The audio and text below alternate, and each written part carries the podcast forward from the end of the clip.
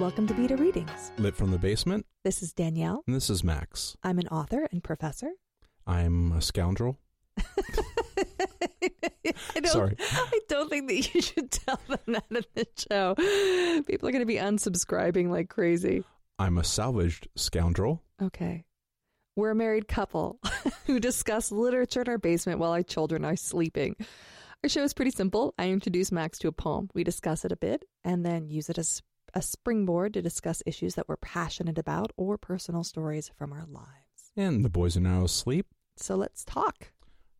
Tonight we are going to talk about fairy tales. I'm in. I knew you would be. I basically picked this poem because I thought that you would enjoy it. Because of just mythology in general, or Yeah, yeah. In part, uh, the the mood of the poem is a little bit dark. Uh, it utilizes I'm fantastical okay, I'm on. elements. I'm d- double in. um, and there's a kind of unreliable narrator happening Oh, here. Yeah, I know. All very close to your heart. um, this is a this is a poem from Jennifer Chang's first book, The Hmm. History of Anonymity. that that's a good title. Yeah, it's an excellent title. Um, her her latest book uh, out in 2017 is Some Say the Lark, and I was thinking of doing a poem um, from there. And then going back over her work, I was reading this one, and I was like, oh, Max will love this poem. Okay, yeah, I'm something tailored right to me. I'm, right I'm- to you. I picked this for you. I'm rubbing my legs like a cricket. so the way I see it, this poem is about the stories we tell ourselves. I Mhm. mean, certainly the, it draws from fairy tale mythologies, um, but in a broader sense, in a broader psychological sense, I see this as a poem about the stories that we tell ourselves versus the stories that others tell of us, and about rebellion hmm about the point that rebellion begins. Um, it's it rebellion is really it begins as an internal space inside somebody, right? hmm Um, before any outward manifestation happens, you have this sense that things need to change, that you are going to eventually cross a threshold. hmm I see this poem as um, her really literally, actually, there's a physical threshold here that she keeps going back and forth Hmm. on. Um, and, and we can talk about this in further, but I also wanted to think about this poem in terms of the form of fairy tales. I'm interested in the form of fairy tales as laid out by Kate Bernheimer in, uh, in a great essay that she wrote um, called Fairy Tale is Form, Form is a Fairy Tale. Hmm. So we'll be sort of reading Jennifer Chang's work through Bernheimer's work. Um, and I think that you're going to like both of them. Okay. as far as fairy tales go, I'm pretty much uh, traditional Western, dramatic based familiarity. So if we're going to go beyond that, um, well, I guess I'll wait to see what what the poem is. Um, I am excited. So let's dive in. This is fast. Okay. I'm hoping that that this is going to uh, remind you of various moments of rebellion Oh, and I need that. Yeah. in your life. are, are you talking about? Are you are you addressing the listeners or me? yeah, me. you know, maybe both. Okay. Okay, wait. it sounds like you have plans. I'm going to be quiet and listen in. Okay.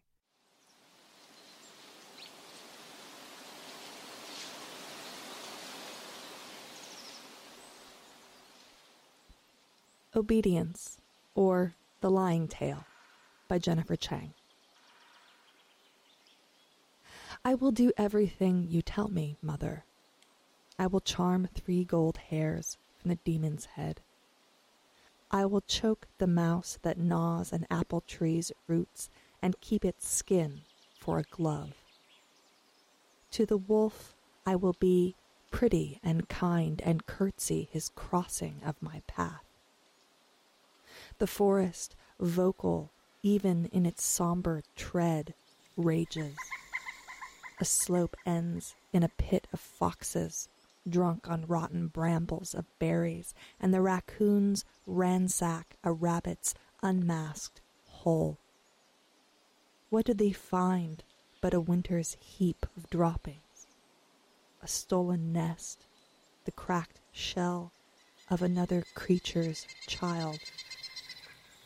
I imagine this is the rabbit way, and I will not stray, mother, into the forests thick where the trees meet the dark, though I have known misgivings of light as a hot hand that flickers against my neck.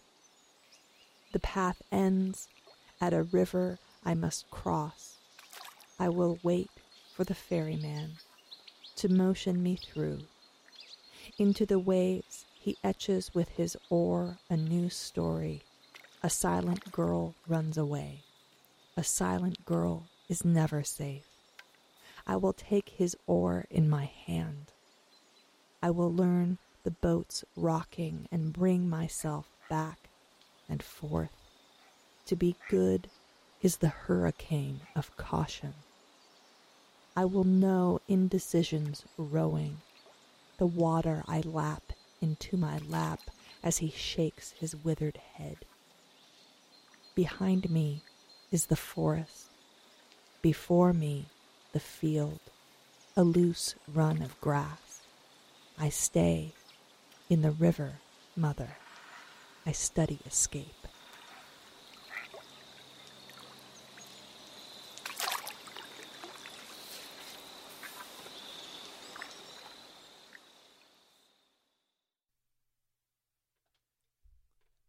Lots of wow. I, but lots of questions. There's some questions too. Oh, there's tons of questions in here. I mean, I've read this poem a million times and I still have questions about it, but every single time I get to that ending, it gives me goosebumps. Yeah. It's a goosebump ending, right? So it, it seems to me, I'm just going to throw. us- okay, Yeah, do you- it. You've done the research. Here's my read. Um, I'm seeing three, not necessarily uh, fairy tales, but one fairy tale. The one, uh, the- the big one is uh, three golden hairs from a demon's head. Yeah, what's that from? Okay, that's uh, uh, okay. It's I'm I'm gonna throw this out. Brothers Grimm, maybe. Okay, whatever. It's a it's it's a it's a Western European folk tale Mm-hmm. about um probably Grimm. It's probably the Brothers Grimm. I don't know it that well. Only heard it once. It's not a it's not a more popular one. It's not Hansel and Gretel. It's nothing. Mhm. You know, it's not Cinderella. Um, it's it's one about a child destined to marry above their station, Hmm. and um, the father of the princess, who's destined for this this pauper to marry too, um, interferes. I forgot how. Sends the boy away. Does something. Um, the boy eventually comes across three challenges. I, I, I'm I'm leaving out lots because I don't remember a lot, but I do know that he had to go and pluck golden hair from a demon. That's one of his his Oh, trials. interesting. Um, these other ones, though, it was also a boy. Again, maybe it was a woman, maybe it was a young girl destined to marry a king. Maybe because there's all variations of there's you know folk tales. Folk tales vary town to town. So maybe there is one where it's a, a female protagonist that is going to, to Right. do this and, and win a, a young prince's heart. Later, and she's talking about, um, I imagine this is the rabbit way. Hmm. I will not stray, mother. So the deference to a wolf is this? Well, I mean, to the wolf I will be pretty and kind and curtsy. His crossing of my path has to be Little Red Riding, Hood. Hood. right? That does sound Yeah. okay. You know, yeah, duh. hello, Mr. Wolf. Yeah, yeah, that in its v- many variations, right? I mean, the Grimm's tales are grim. yeah. The That's actual, where we get the word. Yeah, it's the actual um, um, tales themselves are pretty gruesome. Um, Do you know, how the, do you know how the prince uh, knew that the shoe, the glass slipper, did not belong to the sisters? oh, because the sisters cut off their heels; it was full of their Yeah. blood. Yeah. Yeah. He's like, hmm, you know what? I could see blood in it. Yeah, such a keen man, that Mm-hmm. prince. Anyhow, back to this one. Um, and I'm not convinced that everything in here is a reference to Grimm. okay, It might be. it just Um, is so it's so particular with the three golden hairs of a demon. I feel like this is taking on the atmosphere of fairy tale. Okay, It's taking on the atmosphere of fairy tale, um, and yet embedding it with a kind of contemporary sense of psychological depth that fairy tale resists. Okay. Yes. Um, so um, I, I, one of the, I, I mean, a lot of this, this idea really of, of what I just said, I, I'm getting from um, Kate Bernheimer's essay. Um, did she write the essay about this poem, or did no, Oh, no, okay. no, no, no. Kate Bernheimer is a fiction writer, uh, notable for a number of things. Um, one is her first three novels um, are a trilogy based on Russian, German, and Yiddish fairy tales. Okay. Um, but also, she um, curated this anthology, um, which was an, an award winning an- anthology called My Mother, She Killed Me, My Father, He Ate Me 40 New Fairy Tales. She's also. She, she's also the uh, the editor and I think founder of Fairy Tale Review, um, the um, contemporary journal, which basically publishes contemporary fairy tales Mhm. written by contemporary authors. Wonderful. So she has been thinking long and hard about fairy tales for a very long time, right? It shows up in her, her work. She's kind of a champion of them. She has this great essay on fairy tale form called Fairy Tale is Form, Form is Fairy Tale. Form is fairy tale. That's very postmodern. yeah. Well, one of the things that she references in the essay is the fact that postmodern writers utilize uh, at least some of the aspects of fairy tale form. Hmm. Um, but okay, she, so she identifies really four um, aspects, four elements of traditional fairy tales Okay. flatness, and that is flat characters. Okay. Okay. Yeah. Yeah. Right? That's pretty. Yeah, Yeah. flat character characters in a fairy they're not multi-dimensional, right? They're they are usually known by one or more. I mean, very very rarely are they known by more than one attribute, right? hmm She was young. the old woman. He was bold. Yeah, exactly. Exactly. She was pretty. like there's no there's he no had one, one very long thumb. yeah, ex- exactly. like they're they're known for like one attribute, right? Which is not a contemporary author's um, purview. Um, Right. You know, you want. I mean, any any writing class. Even limericks, the characters have more depth. yeah, I mean, it's really true. And and they're We they, knew the man from Nantucket, aside from his physical endowments, also was whimsical. I'm just saying, How is he whimsical? because he said with a grin as he wiped off his chin. oh no! I, I'm not going to finish the limerick, but I'm just. This is terrible. Jennifer Okay. Chang's gonna hate me. okay, so um, yeah, there aren't given many emotions, right? There, there's perhaps one, you Mhm. know, happy, sad. They're not psych- psychologically in conflict Mhm. in any way, right? They're not like she was sort of happy and sort of sad and wondering why why this crazy road led to this particular life. She was feeling unsatisfied with the feminist aims of her of her career in conjunction with her with her motherhood. Like this does not happen in fairy tale, right? They're like she was happy. she was sad. Um, so flat characters, they're, they they they lack depth. Okay, flat. and- check. Okay. Abstraction. Flatness, of course, it dovetails with the technique of abstraction, which is what Bernheimer says in her F- in her essay, right? Mhm. So fairy tales don't have they don't have a lot of physical language. It's lovely. It's beautiful. Mhm. It, it doesn't go into lo- a lot of description. So Well, the characters are all- the characters are flat and the the landscape is flat as well. Well, these are, yeah, but again, She went to his- the forest. yeah. I mean, forest is actually quite physical and not abstract at all. But you know, the the forest looked scary. But again, these are uh, all fairy tales come from an oral tradition of people from agriculture. Absolutely. So it, it's it's I- you know I can't imagine it's going to be too colorful, too in depth. no, of course not. But yeah, I mean, there there's She's not going to stumble across. there aren't even there are actually very few even colors mentioned in it. Um, and and you notice this partly because you have a story like Little Red Riding Hood. hmm That is the color in that in that story. You know that you know You're right. Everything else is size. Right. Hmm. Yeah. Um, there's not, you know, that she didn't like walk into the luxuriously green, emerald green forest, right? She didn't. She didn't watch the the fur, the brown, suede colored. I don't know. Yeah. She didn't watch the brown fur on on the wolf glisten in the light, right? Mhm. Like these, you don't get these kinds of She didn't look at the sweaty thews of the lumberjack. I love that. I wish, I wish maybe we should rewrite Little Red Riding Hood with uh, your commentary. Okay, but here's here's one Okay, of the so- one of the so big things: flat- flat, characters Mhm. and abstraction. U- uh, use of abstraction um, to a noticeable um, extent. Um, intuitive logic. I always have a question mark on these three points, and then you say something immediately, and I'm with you. So right now I'm like, huh? And you're going to tell me something? Okay, to, to cobble the story, okay, Bernheimer says to cobble the story together, fairy tales use what I call intuitive logic, a sort of nonsensical sense. The language of traditional fairy tales tells us that this happened first and then that happened. There's never an explanation as to why.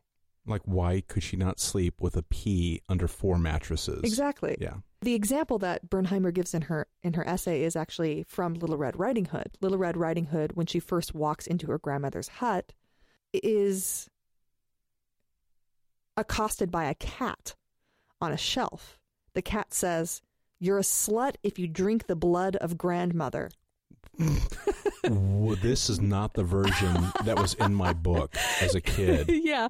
So the girl, but the girl is is not at all surprised by a cat name calling her, right? Slut shaming her. and apparently, and also slut apparently shaming her. Red's been around to where even the cats can. Or she's in a society of misogyny, which does this sort of thing all the time. That's the the time. fairy tale. There's no such thing as misogyny.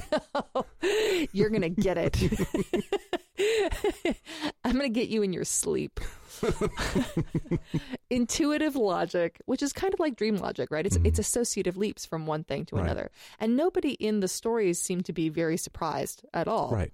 by Oh, by anything that that pulsating happens. purple cube humming to me. Okay, sure. You know, or I mean, some of the things are really, you know, like what is it in Hansel and Gretel? The the parents just They walk them into the woods and get rid of them. Like, well, they were tired of them. Right, And this is like taken, hmm. Okay. And the kids Right. knew it was coming because they had breadcrumbs. right, and they were like, Oh, this is what Okay. happens. right, all right. You know, I, I mean, there's no there's no big discussion. So intuitive logic in that there's nothing that's they you don't get an explanation as to why. Mhm. You don't get the inner psychological story behind these kind of horrific things. And then the final, the fourth element is normalized magic. Okay. Yeah. You know, so like, you know, when Beauty and the Beast right, right. when Beauty meets meets the Beast, she's surprised at his appearance because Mhm. he's ugly. She's not surprised that a beast can talk. Right.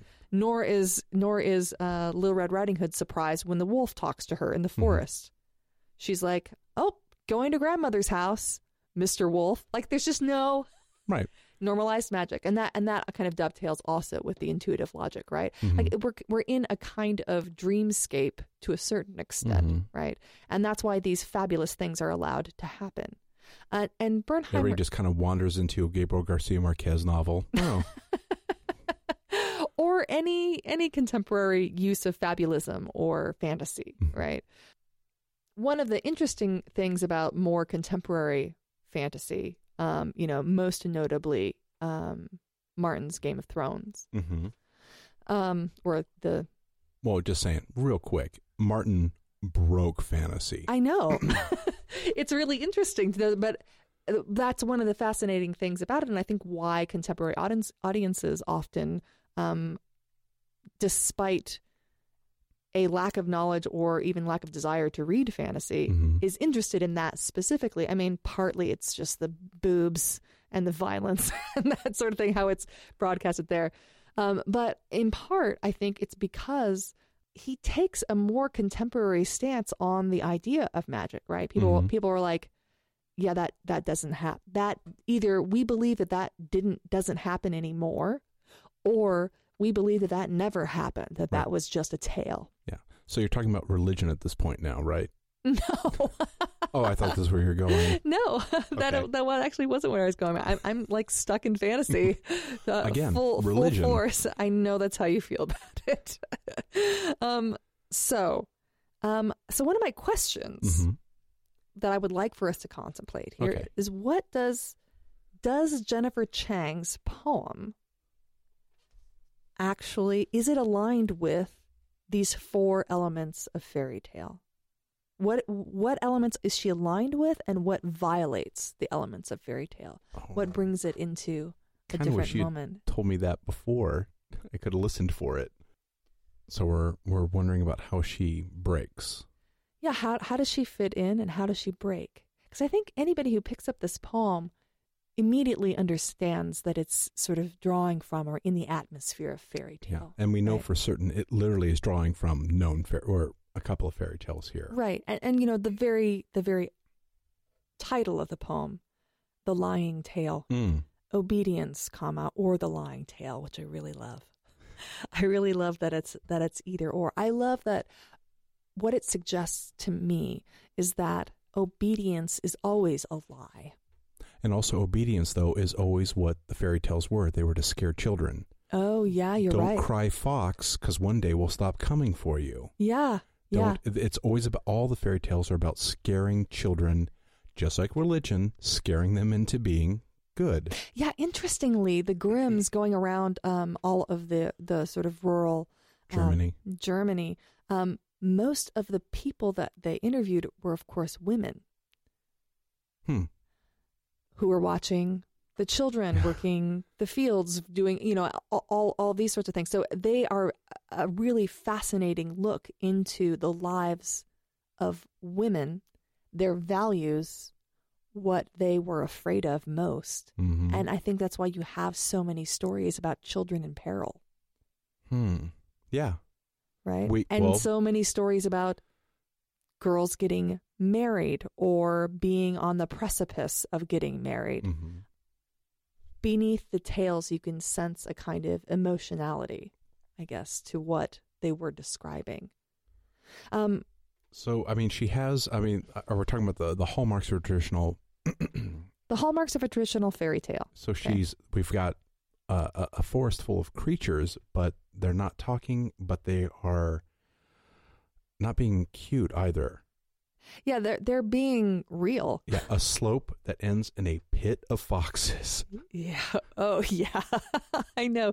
That's. A, I mean, really, a slope that ends in a pit of foxes. I want a T-shirt that says Yeah. that. um, And then the uh, and they're drunk on rotten brambles of berries. yeah fermented fruit. Right. Actually, and the raccoons are just doing things that ra- raccoons do, Yeah, but they're predicating predi- pre preying on. the raccoons because they're ransacking the rabbit's hole. But all that's there is winter droppings, and then in that is a stolen nest. Mm-hmm. Yeah, a stolen nest. Uh, and I love the way that she puts this the cracked shell of another, Another creature's, creature's child. child. You're like, oh, yeah, a cracked egg is not a. She's drawing attention to the fact that it actually is a big deal to somebody, Yeah. right? To that bird, Mm-hmm. um, which is kind of amazing. Um, yeah, a lot of the things that, but the, I mean, to the wolf, I will be pretty and kind and curtsy his crossing of my path is clearly like inside of this intuitive logic Right. and normalized magic. Not quite yet because we haven't heard the the wolf speak Mhm. at this point. But the fact that she's like, "Yes, I will curtsy to the wolf," Yes. um, ha- has to be intuitive logic, and a lot of this is intuitive logic, right? I mean, it moves very dreamlike. I will do everything you tell me, mother. I will charm three gold hairs from the demon's head. To begin that way, oh, we are inside of a dream Right. um, and and we move with this speaker through the forest, and she sees all kinds of horrible things that are actually also completely mundane. mm-hmm. Plucking the hairs from the demon's head. Mm-hmm. Um, I think now that I'm pondering, I think it was actually the devil that the child was supposed to pluck the hairs from. Mm. So he took a, a ferryman. He he went to the river. So that's the ferryman. That's the river Styx. It's though it's never called that. I don't believe. Mm-hmm. Um, but it seems like the whole last half of this. Takes place in on that river. I will bring myself back and forth. Yeah. I, uh, interestingly, what I what one of the things I like about the the three gold hairs is that she says, "I will charm three gold hairs." Charm. Oh, not From, pluck. from the okay. demon's head. She's not plucking, she Nope, has to right. charm them Oh, because that's a woman's lot. right? yes. Yep. I will have to charm three gold hairs from the demon's head. I will curtsy at the wolf. right? Like this seems very Be Gen- passive to survive is yeah. the cautionary I mean, tale. it's it's all over the place, right? The path ends. Um, I will wait for the ferryman to motion me through. Wait, mother, into the forest thick where the trees meet the dark. Though I have known misgivings of light, as a hot hand that flickers against my neck. what? it's so ghostly at Yeah. that particular, but it's also just there's threat everywhere yeah. everywhere in the poem, right? It's not it's not a chill touch from the grave making the hairs, the hackles in Mm-mm. her neck rise. It's a warm hand. yeah, That could be and that's that would be terrifying if Yeah. you were alone in a forest. in the woods and there's a sweaty hand resting on your neck. Again. yeah, horrible. Okay, the path ends, and then there's this there's a line break and a stanza break here. At a river, I, must cro- cross. Yeah. This okay, we're he- basically she's she's at a crossroads. Yes, a literal one, right? But this is something it's even beyond a crossroads. Yeah, yeah. This is this is this is a this is between the life she has known hmm and and and the life that she and the and the unknown into the future, right? And possibly between one existence and another. Yes. Um, and so I see this as, you know, in relating this to sort of the contemporary moment, if there's a kind of threshold moment for Mhm. anybody, like if you find yourself sort of walking back and forth in a hallway and trying to make a decision on where to go.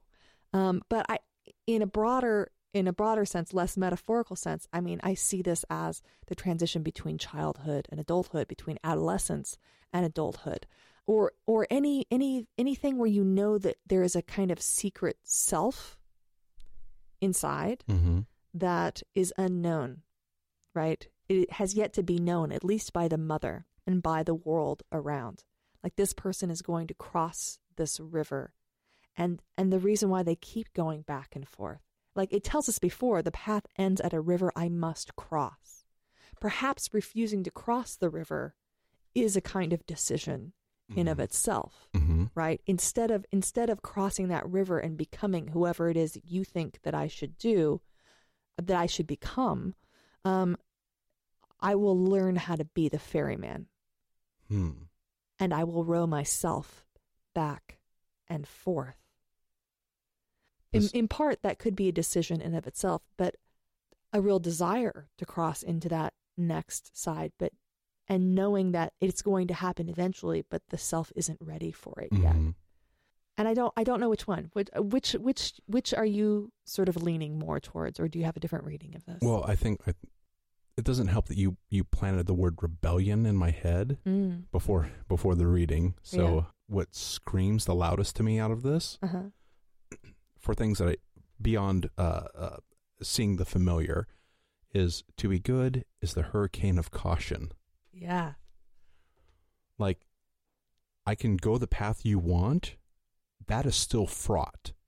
yeah, yes, yeah, absolutely. This is what what you want me to be good and do is still going to be dangerous for me. right, yeah.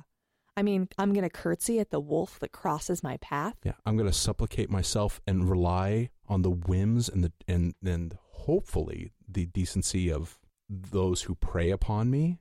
Yeah, So basically, you, you want me to every time I meet somebody to roll belly up. that's what it seems like. Like these these are the things that they. That got you through life, bomb. But Well, she's also asked to, while being charming, while being good, mhm. to do some pretty gruesome things. I mean, to charm three gold hairs from the demon's head, but also I will choke the mouse that gnaws an apple tree's roots and keep keep its skin for a glove. Now here's a quick word on behalf of our sponsor. Spitzer Technology Consulting is the all-in-one company for anything from hardware installation to software migration, even building personalized websites. Spitzer Tech strives to exceed your expectations while being conscious of your budget. They take pride in using the best in class hardware and software to ensure you function at your best with stable, worry free technology. Looking for IT with a personal touch? Go to spitzertech.net. That's S P I T Z E R T E C H dot net. Or just scroll to the bottom of our own page and see what they can do for you. Spitzer Technology Consulting. When you call, they answer. When you email, they reply. We did just pause to actually read. Uh, we Googled up uh, Devil, Three Gold Hairs, and found a Grimm's fairy tale called. The devil with three golden hairs. Okay, so now we're back to this. What happens? Uh, a boy is born with a caul across his face, which is a symbol of luck.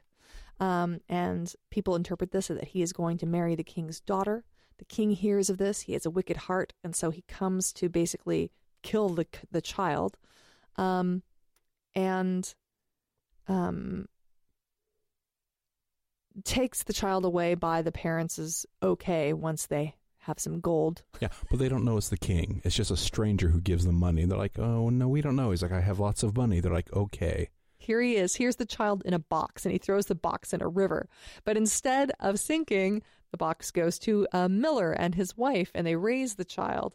Um, the king, it, lots of shenanigans ensue. Moses. The boy does end up marrying the king's daughter, even though the king doesn't want him to, and it sends him on a fool's errand to pluck three gold hairs from the devil's head.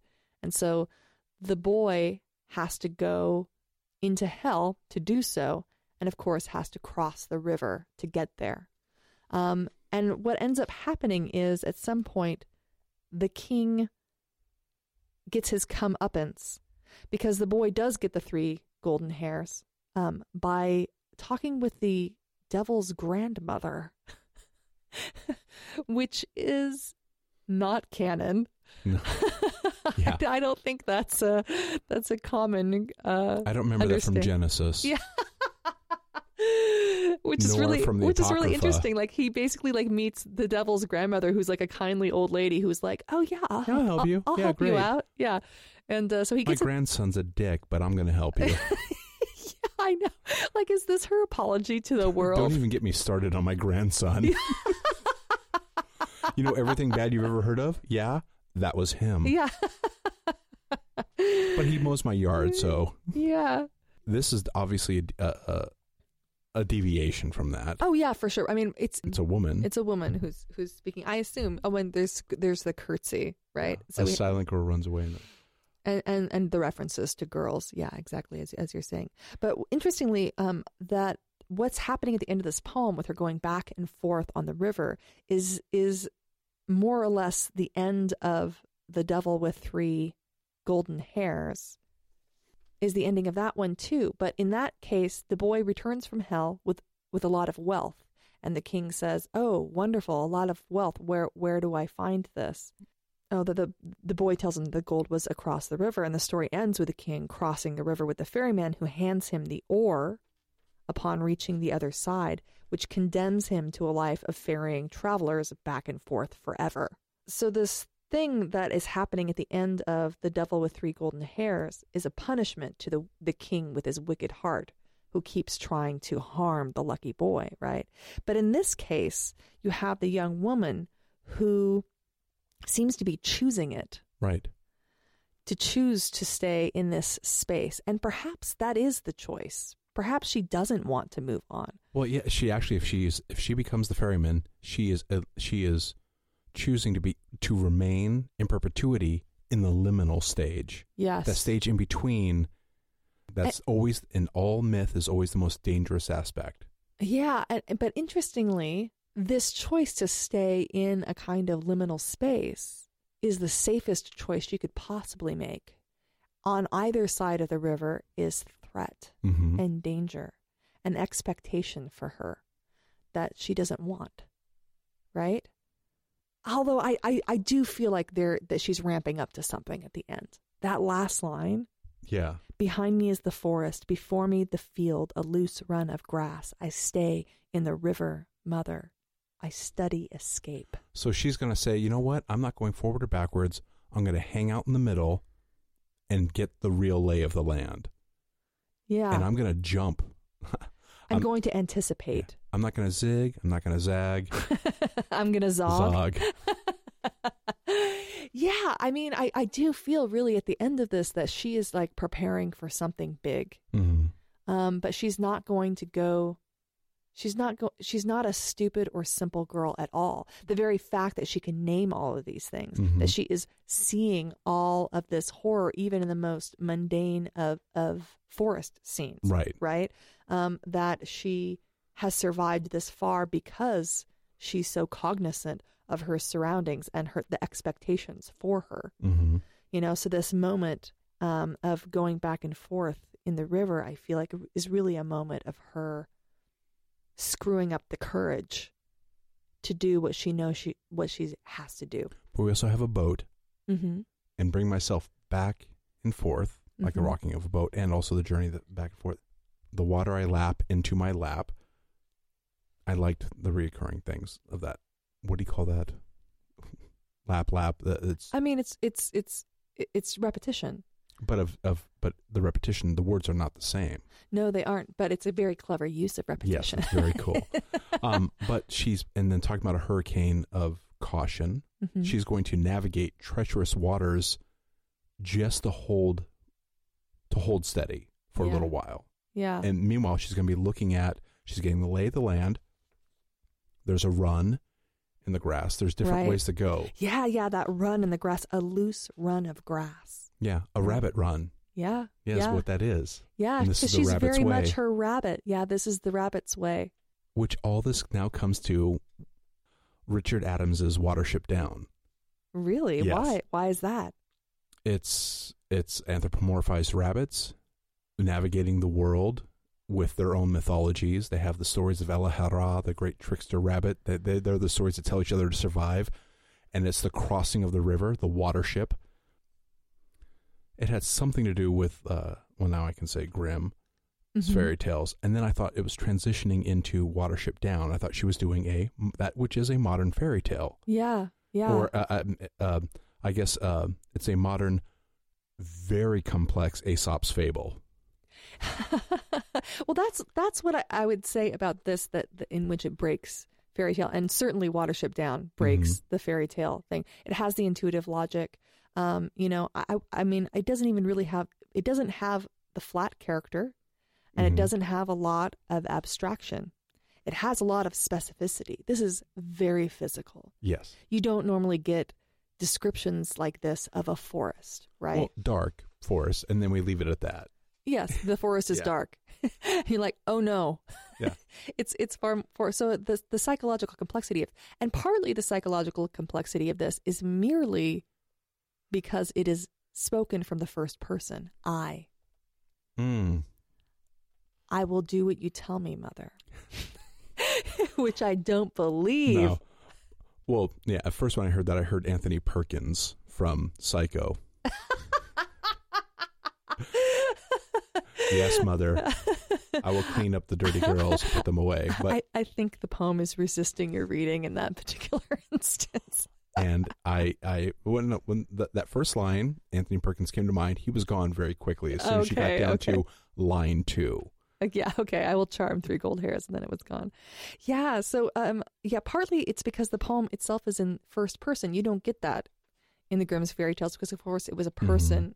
You know, it, the folklore aspect of this was somebody telling tales about somebody else, right? It was Mhm. always in the third person. That's that's how, the way we understand it. So merely by putting it in the eye and getting the eye's perspective, suddenly the pretty girl or the uh, young girl is probably you know all said or, or the young woman hmm whatever it is that we imagine the speaker to be abstracted and flattened out in a fairy tale comes to life the second you put it in the eye hmm i will do everything you tell me mother i will charm three gold hairs from the demon's head because all of a sudden she has a voice she does not have a voice in a fairy tale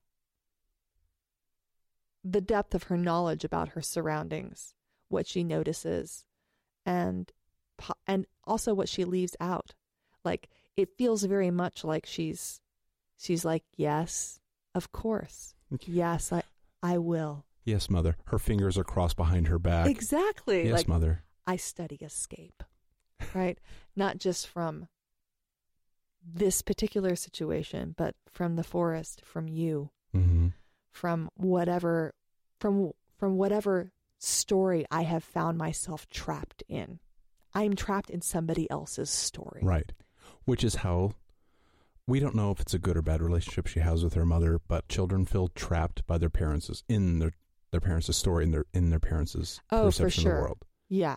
I mean, yeah. I know we're we're both extremes, so but I think it's kind of Yeah, But I think that's a that's a common thing. That's why we have um, that's why rebellion is kind of a necessity at some Yeah. point to to burst into your own sense Self. of adulthood. Yeah. Yeah. and your sense. and to get your own wisdom by making the Mm. mistakes you've been warned to never make. Yeah, for sure.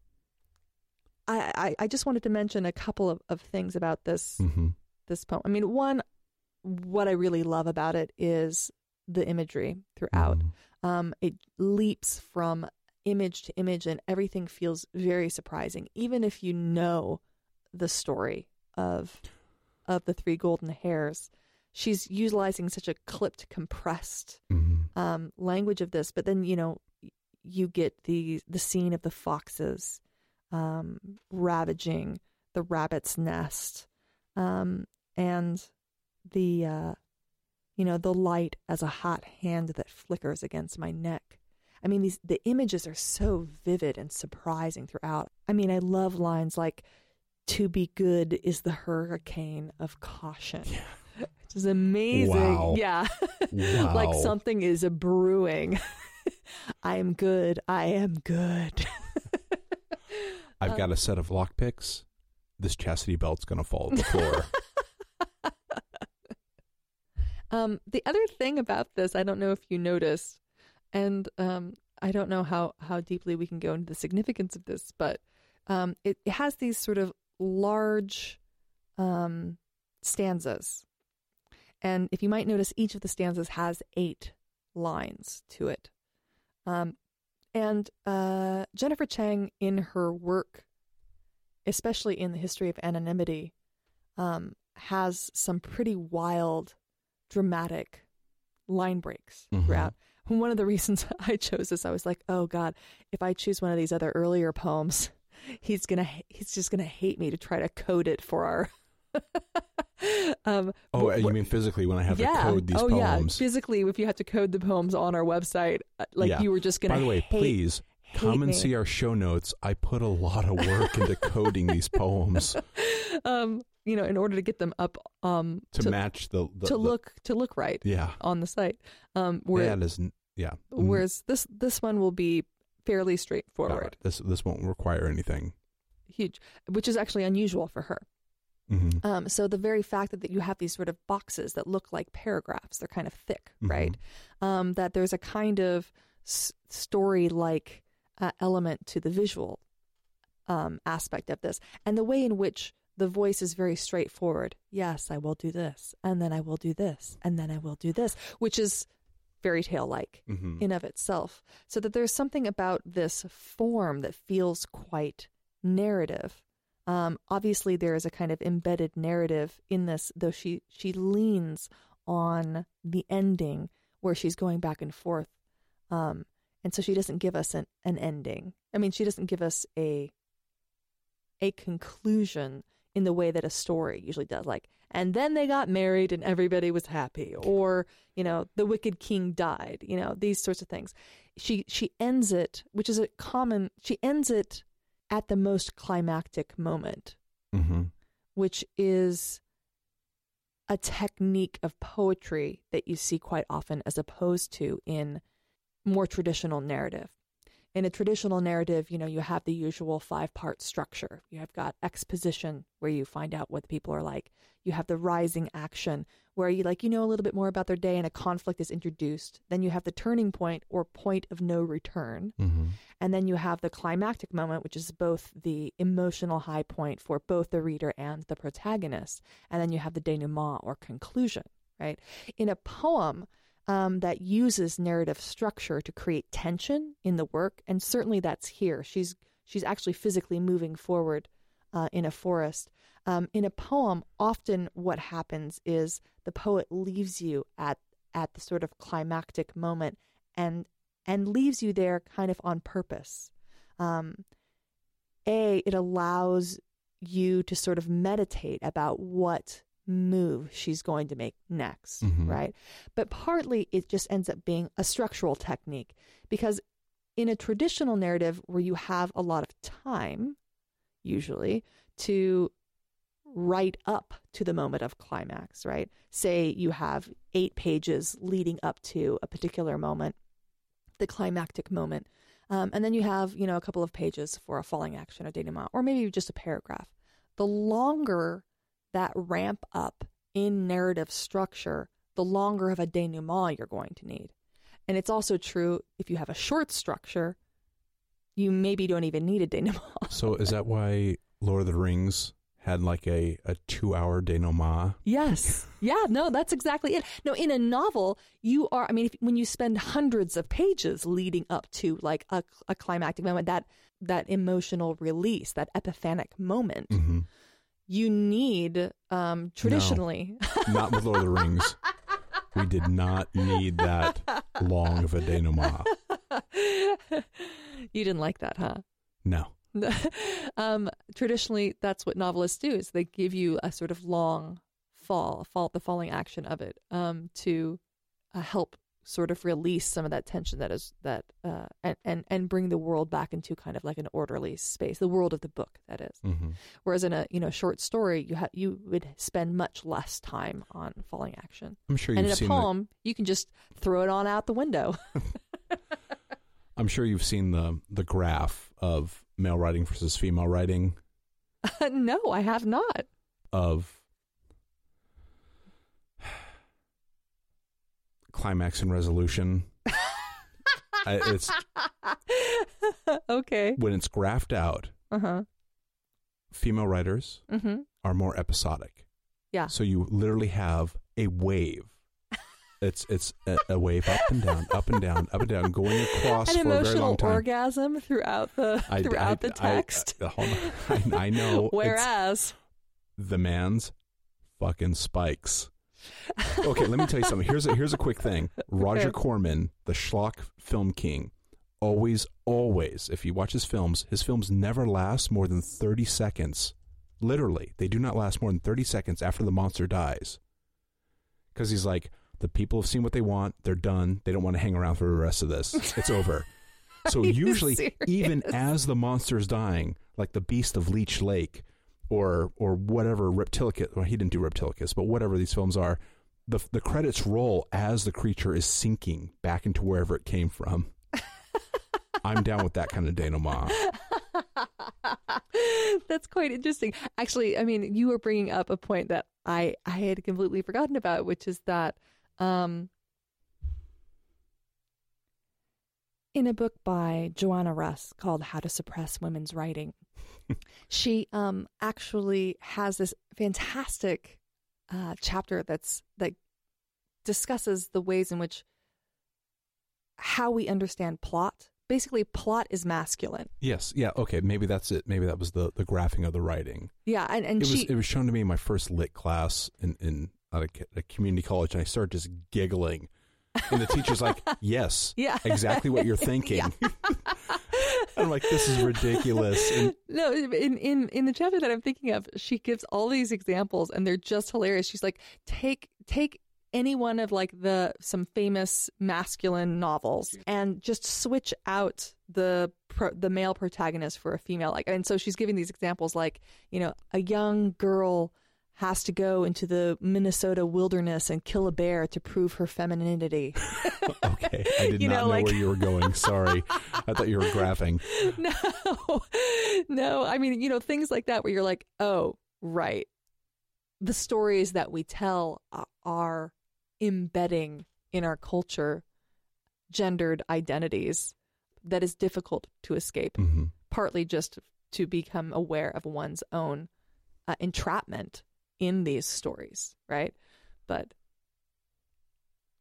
what are you smirking about? I'm I'm smirking because right before we want to leave, I I think I have a new take on the very last part of this poem. Oh, what is it? I stay in the river, mother. I study my escape. Maybe we've read this wrong the entire time. Because Navy SEALs are all trained to get back in the water if the mission goes wrong. Is the speaker a Navy SEAL? Is that what- I don't. Don't. Yeah, you know what? It doesn't I- resist my I, read. I think the text is resisting your reading of it. well, we're very curious to know what you think of this poem. Um, and we have links on the homepage for you to subscribe to our show on iTunes and Spotify. Our show notes now have their own tab on our site menu. If you have a comment or suggestion about the show, drop us a line on our contact page. And I gotta say, we've already received two emails. The first one is from the award winning author, Jess Anthony. She was the first person to send us an email. Hi, Jess. Hi, Jess. And also, our second email is from an international listener. So, hello to Pelin in Istanbul. And if you want to hear Danielle read some of her work, click on the Vanity Press tab on our site as well. And for comments you have, go ahead and just go over to our contact page and, shoot And- us an email. or gently send us an email. You don't have to shoot it. No, no. Yeah, you can dribble one out to us. oh, God. Horrible. Let's leave them alone now. Good night. no, not yet. Before we leave you, Uh huh. here's that poem one more time.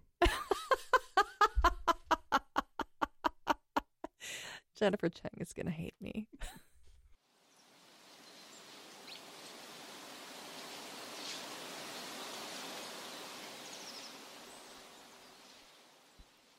Obedience, or The Lying Tale, by Jennifer Chang. I will do everything you tell me, mother. I will charm three gold hairs from the demon's head. I will choke the mouse that gnaws an apple tree's roots and keep its skin for a glove. To the wolf I will be pretty and kind and curtsy his crossing of my path. The forest, vocal even in its somber tread, rages. A slope ends in a pit of foxes, drunk on rotten brambles of berries, and the raccoons ransack a rabbit's unmasked hole. What do they find but a winter's heap of droppings? A stolen nest, the cracked shell of another creature's child. I imagine this is the rabbit way, and I will not stray, mother, into the forests thick where the trees meet the dark, though I have known misgivings of light as a hot hand that flickers against my neck. The path ends at a river I must cross. I will wait for the ferryman to motion me through. Into the waves he etches with his oar a new story. A silent girl runs away. A silent girl is never safe. I will take his oar in my hand. I will learn the boat's rocking and bring myself back and forth.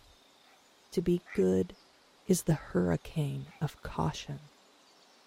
I will know indecision's rowing, the water I lap into my lap as he shakes his withered head. Behind me is the forest, before me the field, a loose run of grass. I stay in the river, mother. I study escape.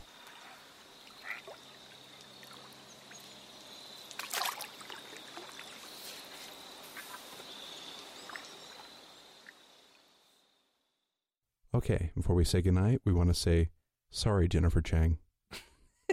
I really didn't do your. I, I did you no justice today. Okay, I, but I have a question to ask you. Yeah. Do you like this poem? I do. I know it's awesome, right? Yes, yeah, yes. it's such a good poem. Yeah. no, I was never. Rid- did I ever sound like I was ridiculing it? no, no, No. not not at all. I'm, I'm down with it. yeah, I thought that you would be. I'm glad that I'm glad that I was right. Um, I'm I'm with it. I'm in. I was in. Wonderful. we hope that you were in too. Okay. Thank you. Thank you. Good night. Take care.